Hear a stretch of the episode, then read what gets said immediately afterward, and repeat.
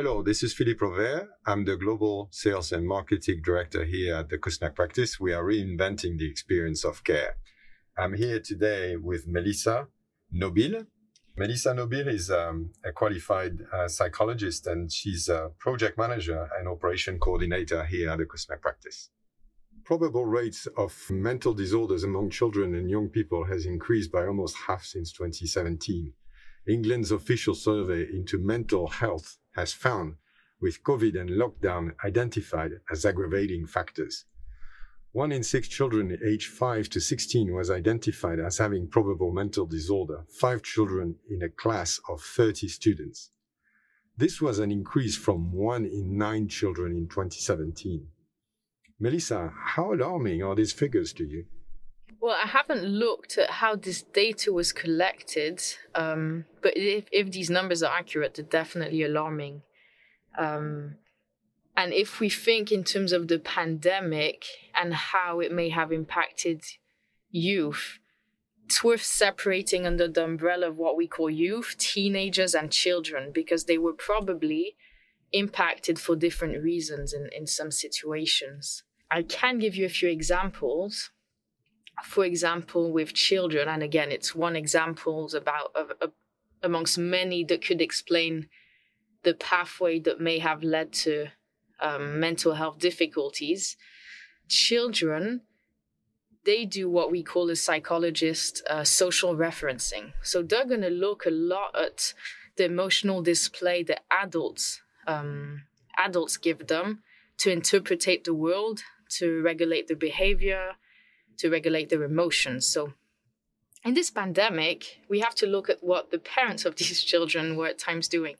So if you had a parent that was quite anxious about the situation, or if you had a parent with who maybe lost a job due to the pandemic and was a little bit overwhelmed or stressed at home, kids, children, they're going to be antennas. They're really going to pick on all those pick up on all these signals to adjust their own behaviors and emotions. And this happens on a day-to-day life with humans. It's part of the human experience. But in some of these children, over the course of, you know, day after day, maybe being in one of these situations, it could have led to, um, amongst with many other factors, deterioration in, in mental health. And that would be noticed, for example, with children who suddenly become a lot more clingy than usual, children who were maybe um, potty trained and suddenly start having reverse behaviors. Um, that's been observed a lot.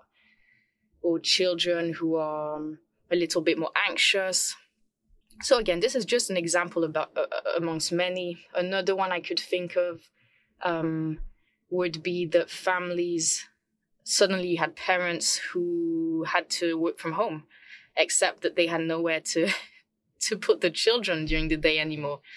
So you had parents who had this double duty of having to be a, an employee and at the same time care for the children. And the easy solution and a great and functional solution in a crisis on the short term was to put kids behind screens a lot. And um, again, for loads of kids, that was not a problem on the mid or long term. And it was, again, a great solution. And for a subset of children, interacting with loads of other factors, it could have led to technology use or addiction problems in that area. So that's for children. And then for teenagers, because again, the different groups, so they probably were impacted quite differently. Um, teenagers, they're really going through a developmental stage in their life where they have loads of tasks they need to achieve. One of them is becoming independent from the family, and the other one, amongst many again, would be um, that they need to create a new identity that's usually led by their peer groups. And in the pandemic, they were schools were shut down, they were back at home, cut off from peers. They could only interact through social media, which boomed during the pandemic, and they were forced to be closer to the parents in a time in life where you really want to be separating, which is a normal developmental need again. So, based on all that, I'm not surprised that um, teenagers as, as, as well went through a challenging time in this pandemic. And uh, the NHS survey found that although the increase was fastest in primary age children, the, like, uh, the likelihood that mental health issues would be identified as probable disorder increased with age, with young women aged 17 to 22 being uh, most at risk. Uh, researchers identified that 27.2% of young women and 13.3% of young men as having a probable mental disorder. This is evidence of the coronavirus mental health time bomb and the need for psychological PPE provision for young, isn't it? How do you see that, Melissa?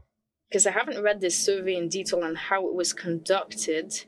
Sometimes when um, we see such uh, discrepancies in numbers between genders, like young women and, and young men, it actually doesn't always represent that there really is an it can represent that it's more difficult for, for boys or men to express emotions and to report uh, mental health difficulties. So for these numbers, that's just a small parenthesis I wanted to make. And on the other hand, young women and girls, they do go through certain um, stresses that men don't necessarily go through. Uh, for example, young women are more likely to feel afraid walking home at night, etc. So difficult to conclude in terms of those numbers specifically, but regardless of that, um, I can say that yes, definitely early interventions or intervening when um, a child or a teenager is starting to display symptoms or difficulties is, is definitely going to prevent the suffering from potentially going on for too long and it's going to prevent some conditions from um, from becoming more chronic that same survey found that 63.8% of girls aged 11 to 16 with a probable mental disorder had seen or heard an argument amongst among adults in the household compared with a 46.8% of those unlikely to have a mental disorder these are obviously uh, statistics. It's also found that children aged 5 to 16 with a probable mental disorder were more than twice as likely to live in a household that had fallen behind with payments. Uh, that was about 16.3% that was reported. And that children are likely to have mental disorder, 6.4%. So the lockdown has meant families have been shut in together. And this has also fed into a surge in mental health uh, issues, hasn't it? Yes, definitely. One of the things that happened during this pandemic, but specifically the lockdown, is that families on a day to day basis were going on with their lives without having to think too much about the internal organization of the family. And then suddenly you have this lockdown where the focus is coming back internally on the family. And the members of these families had to learn to renegotiate boundaries, renegotiate the roles in the family, renegotiate the space, renegotiate proximity, loads of different contributing factors. And some families were more, more successful than others at doing that for, for various reasons. Um, so that's something that the lockdown definitely um, did naturally on families. And then we know that there's a link between um, you know, experiencing stresses and having difficulties with with mental health, which we've all experienced as human. If if you're having a difficult relationship with your spouse, you're more likely to feel a little unsettled than if you had a harmonious evening. So, tension in the household, household, regular arguments, even violence are going to be considered as, as of course, stresses. Um, difficult economical situation for some family are going to be a stressor, and this in a lot of different ways. It can be that parents, maybe during this lockdown, if they were stressed about their own financial economic situation, um, they're going to be maybe a little bit less patient, which is completely human, and less present for their loved ones, which is could create tension.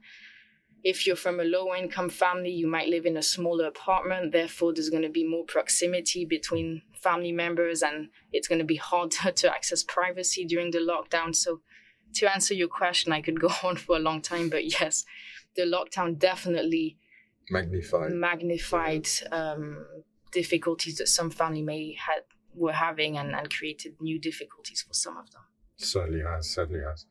So, members of SAGE, as known as the Scientific Advisory Group of, for Emergencies, which feeds uh, directly into the UK government decision making, um, that SAGE group has warned that young people are at risk of becoming a lost generation because of the pandemic policies. The first thing I want to say is it's while the situation is concerning currently, especially now with this second wave that's began, it's too early, in in my professional opinion, to conclude that youth is a lost generation.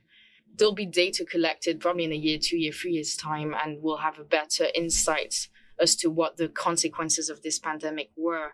Even though, again, the reality is definitely concerning. And uh, one of the largest uh, private uh, eating disorder services reported that a 71% rise in admission in September compared with the same period a, a year ago. What can families and loved ones do to spot these signs, and what advice would you give to those? Those who fear they are developing such disorders, for instance, what kind of advice would you give? Sure. So, with clients, I choose to use the term disordered eating patterns more than eating disorder. Um, and the reason for that is that we're all humans, we're all feeding ourselves daily, we all need food, and we're all somewhere in that continuum with more or less of a disordered eating uh, pattern around food and more of, or less of a healthy relationship to food, therefore. The signs to look out for that will indicate disordered eating patterns there's loads. There there are emotional ones, there's physical ones, and there's uh, behavioral ones. Um, family members can't see all of them, but I'd say that the main ones they could notice are going to be behaviors that indicate weight loss, dieting, control over food as being uh, one of the main concern of, of the family member or the loved one.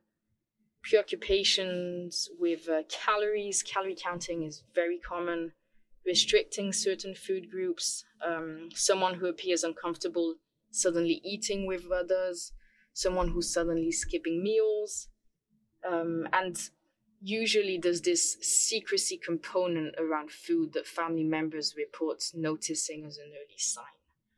Those are the main signs that would indicate someone's struggling. And overall, keep your eyes open and think of the relationship that the person's having with food. Is it an easy relationship or is it just looking quite complicated? And if it's looking complicated, it likely is.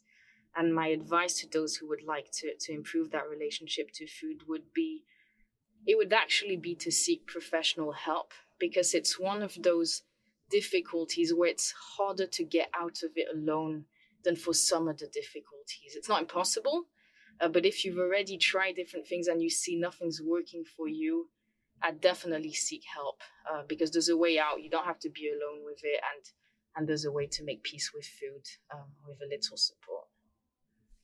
And shifting to safeguarding now, and a charity that offers counseling said reports of safeguarding issues went up 77% among a sample of secondary school children, in particular in self harming again, how can family look out for the forthcoming signs and, and how can they act? The first thing I'll say is that with self harming, there's a lot of misconceptions around why uh, a teenager is self harming. Um, it, it's quite largely misunderstood by the community. I'll give you a few different reasons why someone might be self harming. Um, and again, there's as many reasons as you could possibly think of, but it can be for some teenagers a way to um, to gain control over a body that's drastically changing. At that age, you know, there's hormonal changes. They're gonna grow hair if you're a man. You're gonna grow different body parts if you're a man or a woman. You're gonna have some sexual changes happening. And for some teenagers, that loss of control over their own body can be so overwhelming that self harming is a way to feel that the body is theirs again. Like I can control this, therefore you're still mine. Um, for other teenagers, it can be a way to externalize emotions that they just can't put into words. It's you know really, it, it's a sign that you know I'm I'm having a hard time. For some teenagers, it can be um, following um, potentially traumatic events. I've seen uh, young women that uh, were, for example, sexually assaulted, or even young men um, and it's a way to punish the body, feeling that it's the body that's to blame, and it's the way of coping with that, with punishing themselves.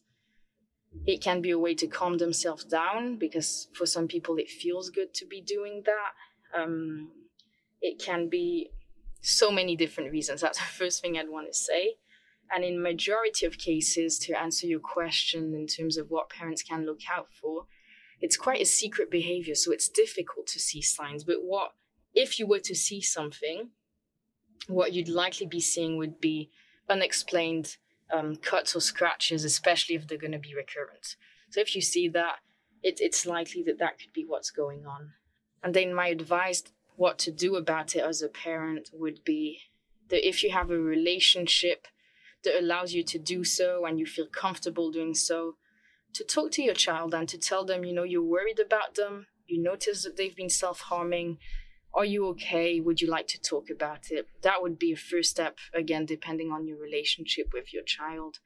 Um, and I would also obviously encourage you to, to, to reach out to, to professional help to guide you for your specific situation, as it can mean many different things for, for different youth. Um, but again, there's help available if you're in that situation. Thank you very, very much, uh, Melissa, for sharing this with us today. We were discussing the increasing mental health toll on young people during the global pandemic. We are here at the Kusnacht practice. Uh, this is uh, Philippe Rovere and Melissa Nobile. Thank you very much, Melissa, again. Thank you for having me. Talk to you soon then. Yes.